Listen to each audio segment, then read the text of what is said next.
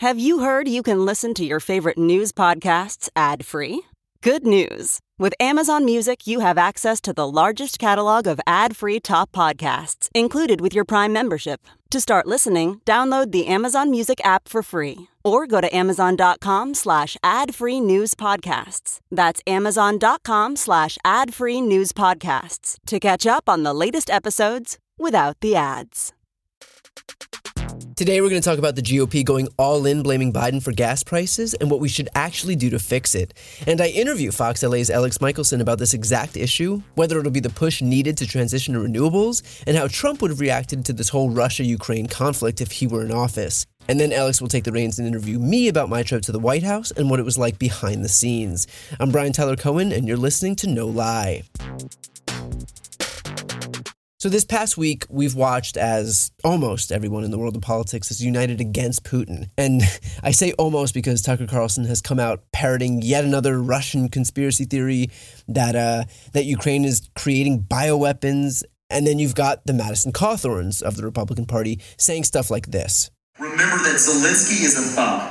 Remember that the Ukrainian government is incredibly corrupt and it is incredibly evil and it has been pushing woke ideologies and it really there's the new woke world that Zelensky is a thug who's pushing woke ideology.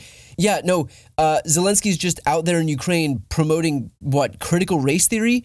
So yes, you will of course have the totalitarian wing of the Republican Party, and that should surprise exactly no one.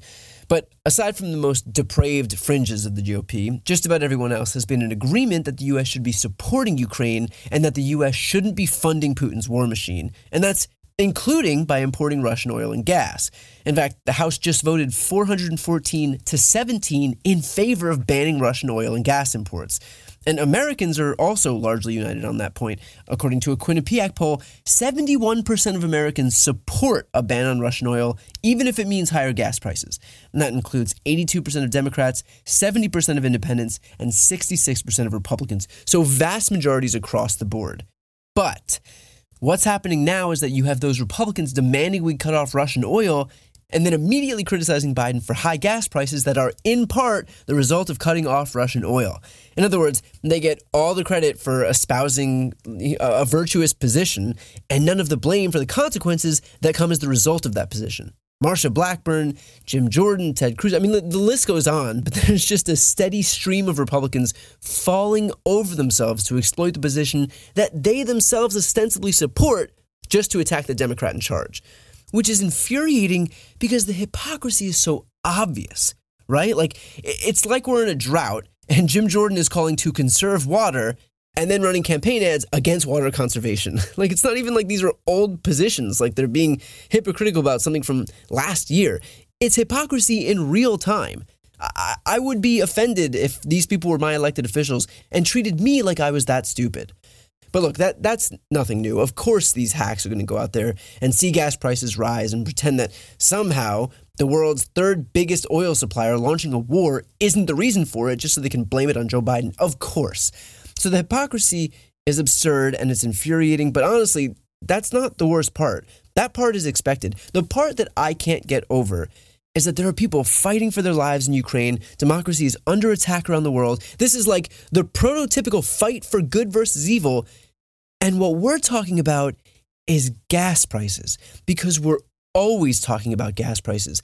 And I'm just so tired of talking about gas prices. For my entire lifetime, the story of this country has been oil and gas prices. I grew up watching American kids on the news dying in wars fought for oil. Presidencies live or die because of gas prices. Like we're the greatest superpower in the world, the most advanced and innovative and prosperous country on earth. And yet, if the cost of a gallon of fuel goes up by like 60 cents, we just crumble. We're paralyzed. We can't do anything. We are so reliant on this one fossil fuel that decades, centuries of American history are shaped by oil. And it doesn't even have to be this way.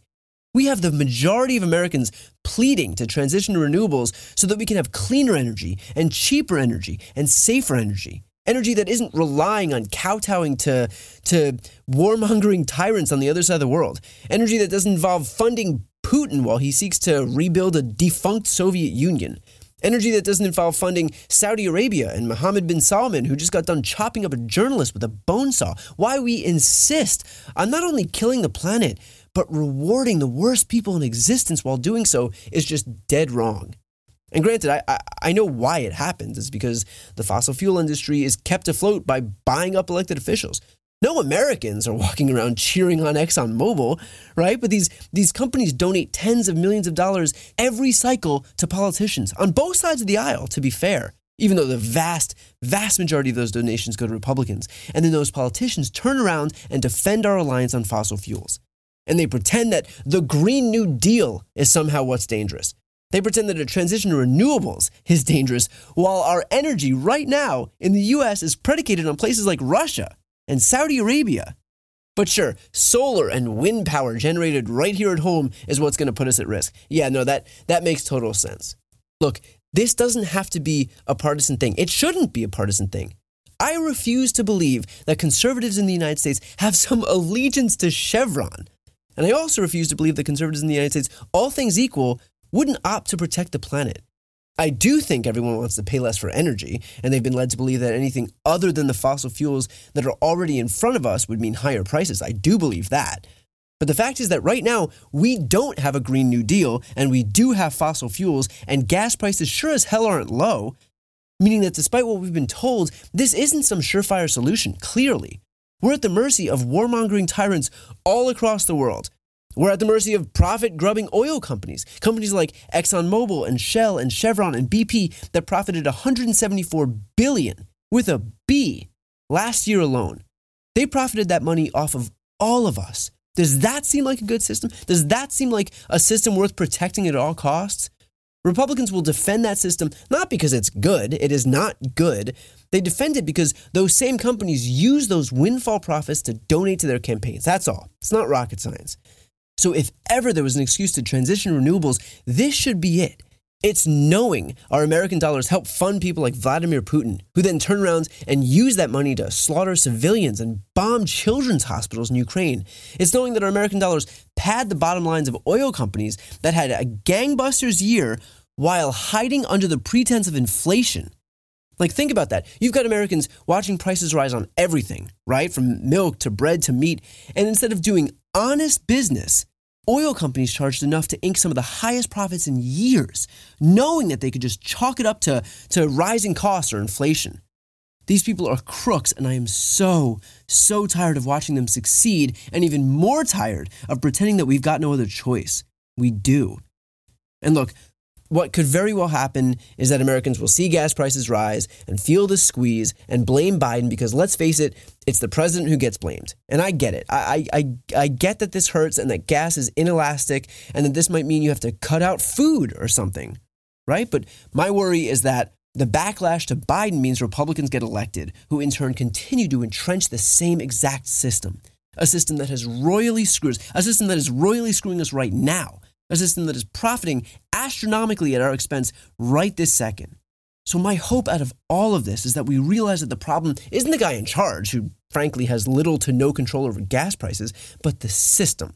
It is not high gas prices that are the problem, it's gas that's the problem.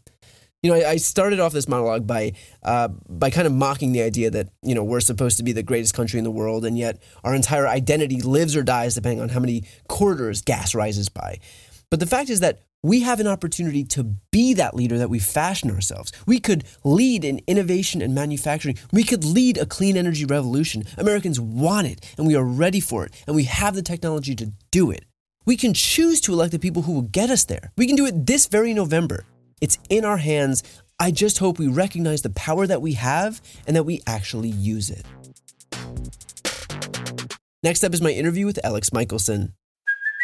Hey, it's Kaley Cuoco for Priceline. Ready to go to your happy place for a happy price? Well, why didn't you say so? Just download the Priceline app right now and save up to 60% on hotels. So, whether it's Cousin Kevin's Kazoo concert in Kansas City, go Kevin, or Becky's Bachelorette Bash in Bermuda, you never have to miss a trip ever again. So, download the Priceline app today. Your savings are waiting.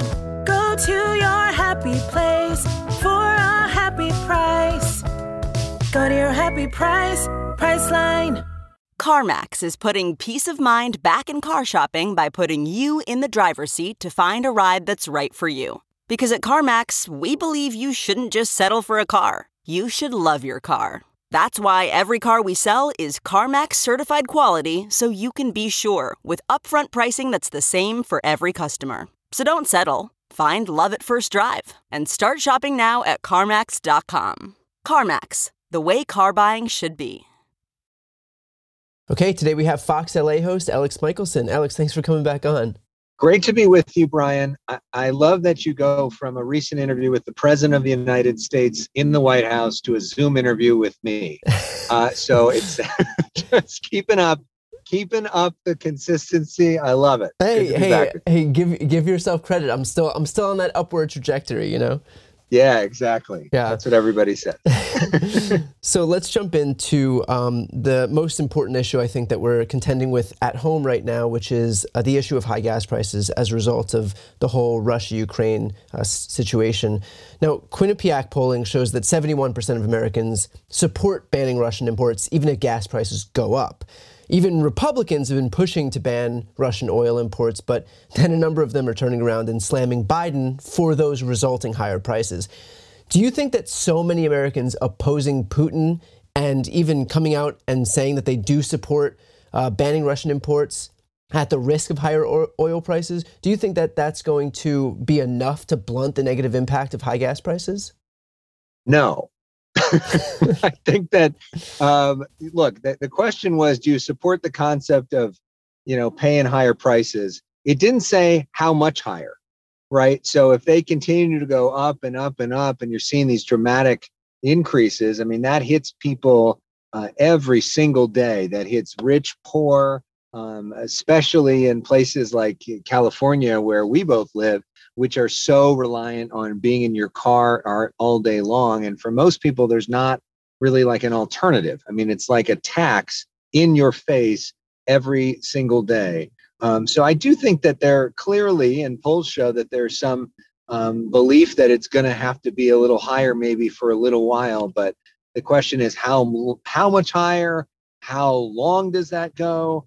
And traditionally, um, unlike many things in politics, this is something that the average person sees and deals with and has to pay on a daily or weekly basis, um, which is why gas prices can be such a sort of important political tool. On that very point, you know, it has been the same issue over and over and over again, years in presidential elections. It's always gas prices. And like, I speak about this in my monologue just prior to this interview, but you know, we're supposed to be the greatest country in the world, and yet the thing that seems to cripple us at every turn is just gas prices. Like Americans can do everything, we're the most innovative people on the face of the earth, but raise the price of gas a few cents, you know, and, and I'm, I'm underselling it right now, but raise the price of gas, yeah. and we're just completely crippled. Like, will this be the push needed to finally ramp up pressure to transition to renewable energy? Like, doesn't this get tiring for people and we have a solution on the horizon? Uh, it, it might be, and it, and it may well be, you know, a, something that pushes a lot of people to try to drive Teslas or other things like that if they can afford it. Obviously, it's out of reach for a lot of people. The problem is um, that that's a long term solution. And there's no doubt no doubt, based off the science, that the long term solution is we need more renewable energy. We need to get off of fossil fuels. We need to eh, look potentially into nuclear. We need, you know, we have self driving cars, which are probably going to be a thing in the not so distant future, which uh, will be more efficient and obey traffic patterns in a different way. And you don't need to park them. And I mean, there's like a lot of things coming down the road. But the problem is, like, people need to drive today today. And gas prices have gone up like a dollar, uh, you know, per gallon in a week. yeah. That's crazy. We've never seen things like that. So there, there should be two conversations happening at the same time. A long term conversation, which is this is crazy. We need to get off of this. We, we should accelerate, double down our efforts to get off of this. But that's not going to be done in time for the person that's listening to this podcast right now in their car and sees the E come up on their dashboard and needs to go fill up. That's not going to help them right now. And so there also needs to be a conversation about short term relief for people, including the poorest among us, who are really impacted by gas prices and are struggling to survive.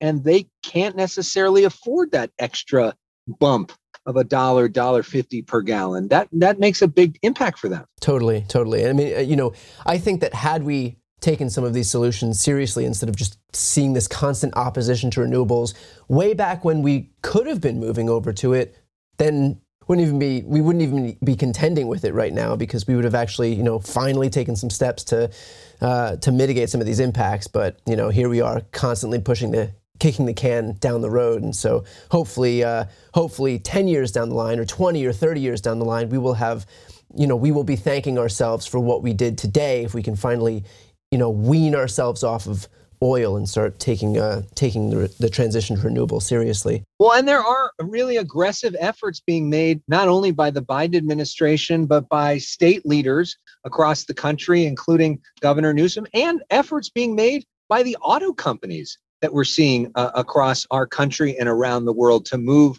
towards more electric vehicles, more renewable technology. There's look at the the infrastructure package, which you've talked so much about, seven billion dollars being uh, invested in an uh, electric vehicle charging station around the country. Those are big investments that we'll look back on years from now and and point to. Um, but again, there's also the short term challenge. Right. Now, more broadly, you know, Republicans generally do poll better on national security.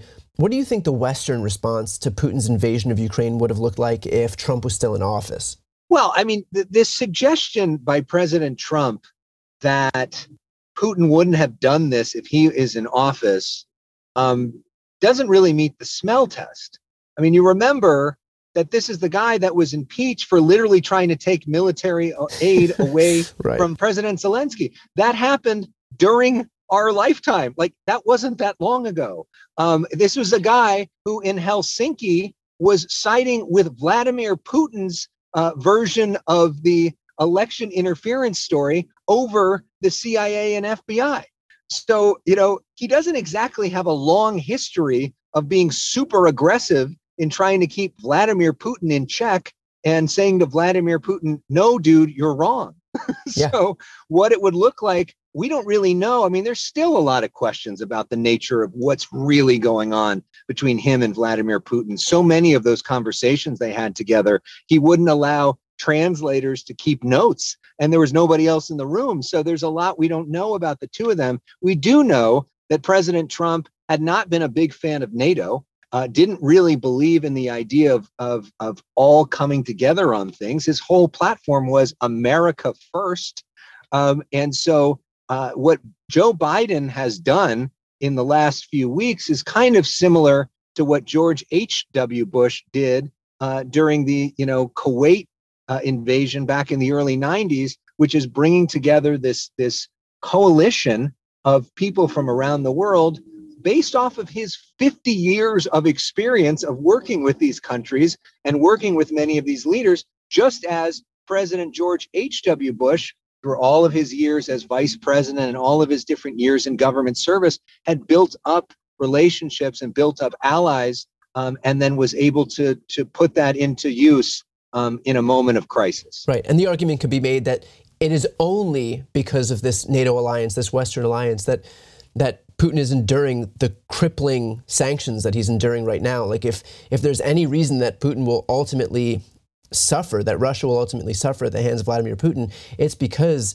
every Western country, every major country has basically turned Russia into a pariah state, has isolated them away from the international banking system and taken them out of, you know, people can't even use Google Pay and Apple Pay, and uh, that, that's going to have, you know, a major devastating impact. And yeah, the sanctions are are are no joke, and uh, and they're they are slowly impacting him again, it comes to this theme that we now have of short term versus long term. The question is, will they impact him enough uh, in a fast enough manner for Ukraine and those tough, brave, amazing people there to hold on to that country? Yeah, yeah, well said. So after 9 11, you know, there was this rally around the flag effect. Do you think that the political polarization that we're seeing right now in the country outweighs any common ground these days, or do you think that there that Biden would be able to take advantage of some uh, some iteration, some degree of a rally around the flag effect? Look, I don't think it's going to be like it was after 9 11 because it wasn't a direct attack on our country and the media landscape has changed so much. But I do think you are seeing bipartisan consensus in a way on this that you haven't seen on a lot of other issues. Uh, you have seen um, Republicans and Democrats kind of come together to argue against this idea of a no fly zone, the threats about World War III. Uh, you have seen even Mitch McConnell back President Biden on some aspects of this. Uh, so you are not, you saw standing ovations during the State of the Union um, on the issue of Ukraine. So there is um, not the typical partisan stuff. You're even seeing now on Fox News Channel, Sean Hannity um, trying to get former President Trump to say that Vladimir Putin is evil, something that, that Trump didn't say. right. Um, but the tone uh, among um, the, even the conservative elite, the conservative media echo chamber has dramatically changed on, on the issue of, of Russia.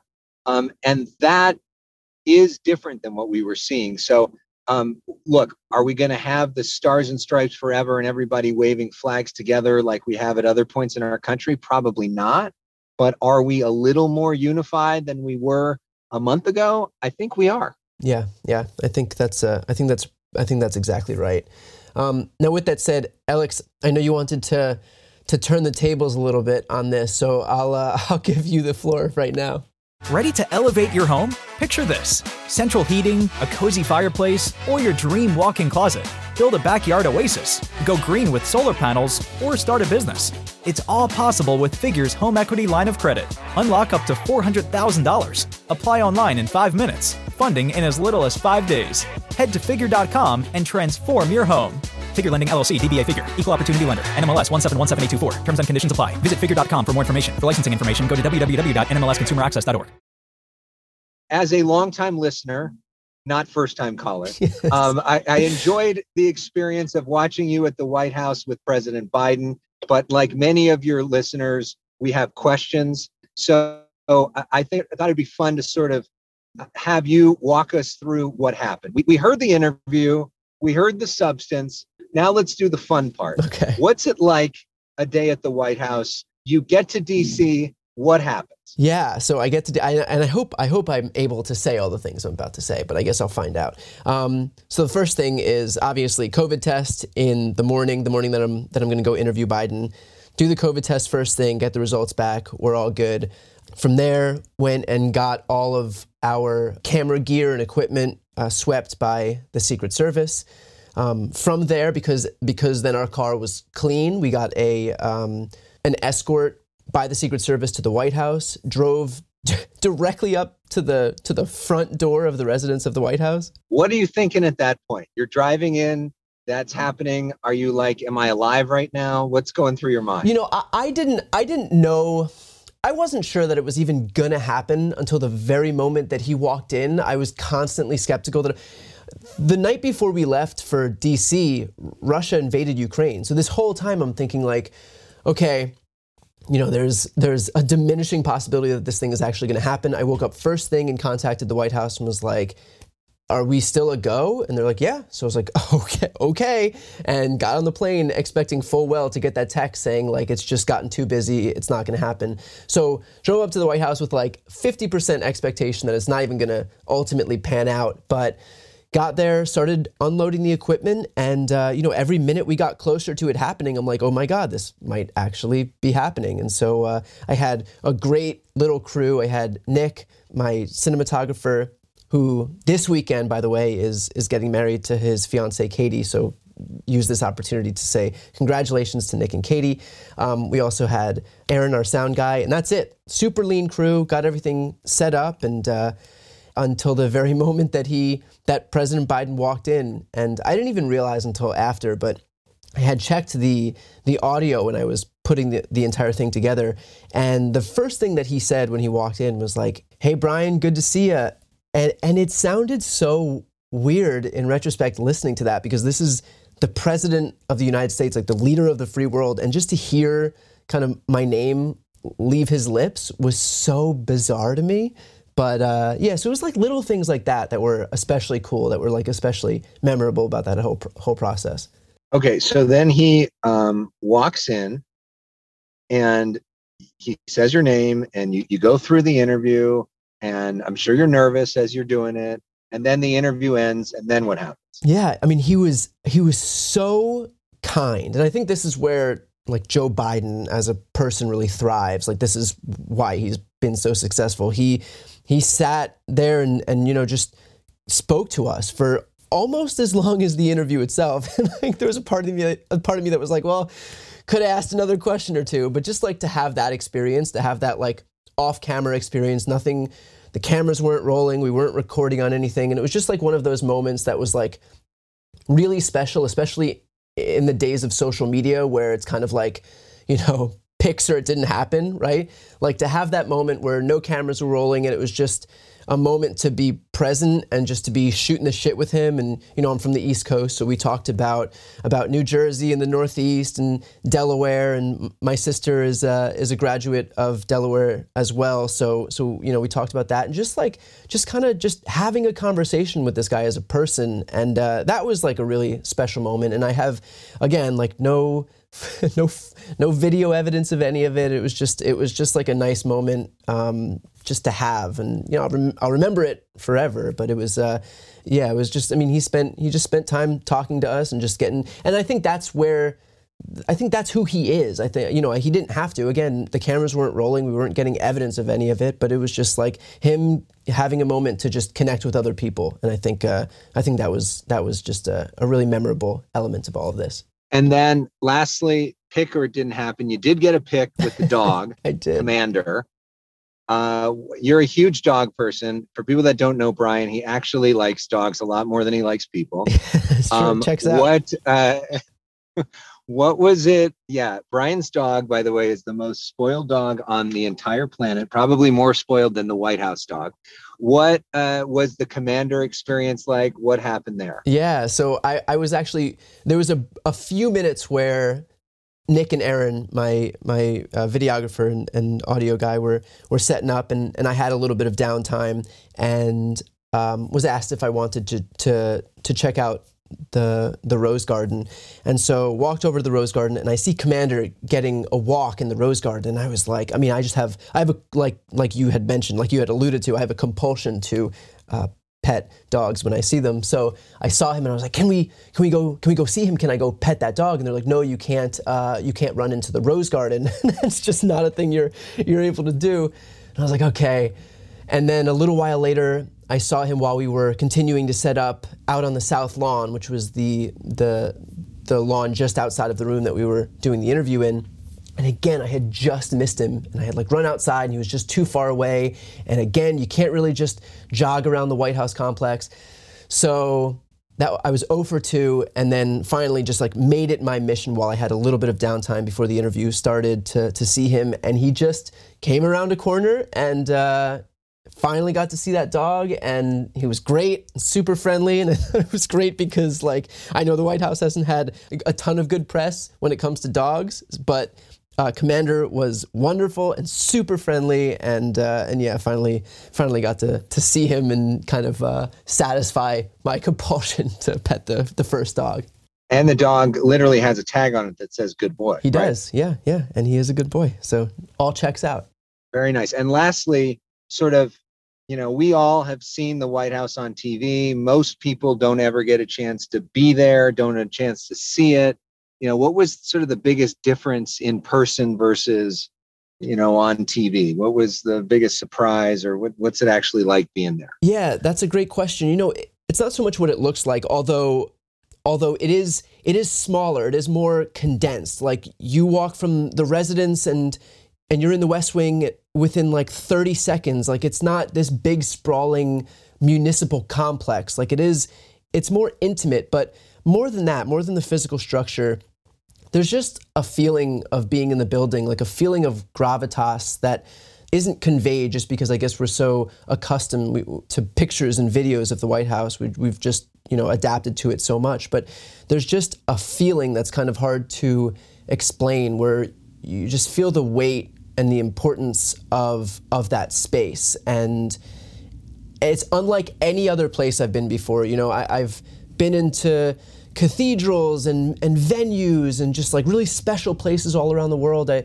I, I, lived in France for a couple of years, so I was able to travel most of Western Europe. I was super lucky to be able to do that, but nowhere I've ever been had this kind of like importance, like gravitas, like I said before. I mean, it's just, it's unlike any, any other place I've ever been. So I, I don't know that any other place I will ever be will have that feeling, but that was, I think, the most striking thing for me. Well, Brian Tyler Cohen, uh, thanks so much for joining me on your show. well, thank you. Thank you for taking the reins. And uh, Alex, uh, always great talking to you, and, and you're welcome back anytime. Yeah, and people can check out the Issue Is podcast uh, if they want to hear some of my stuff as well. Thank you. Thanks, Brian. Thanks again to Alex. That's it for this episode. Talk to you next week.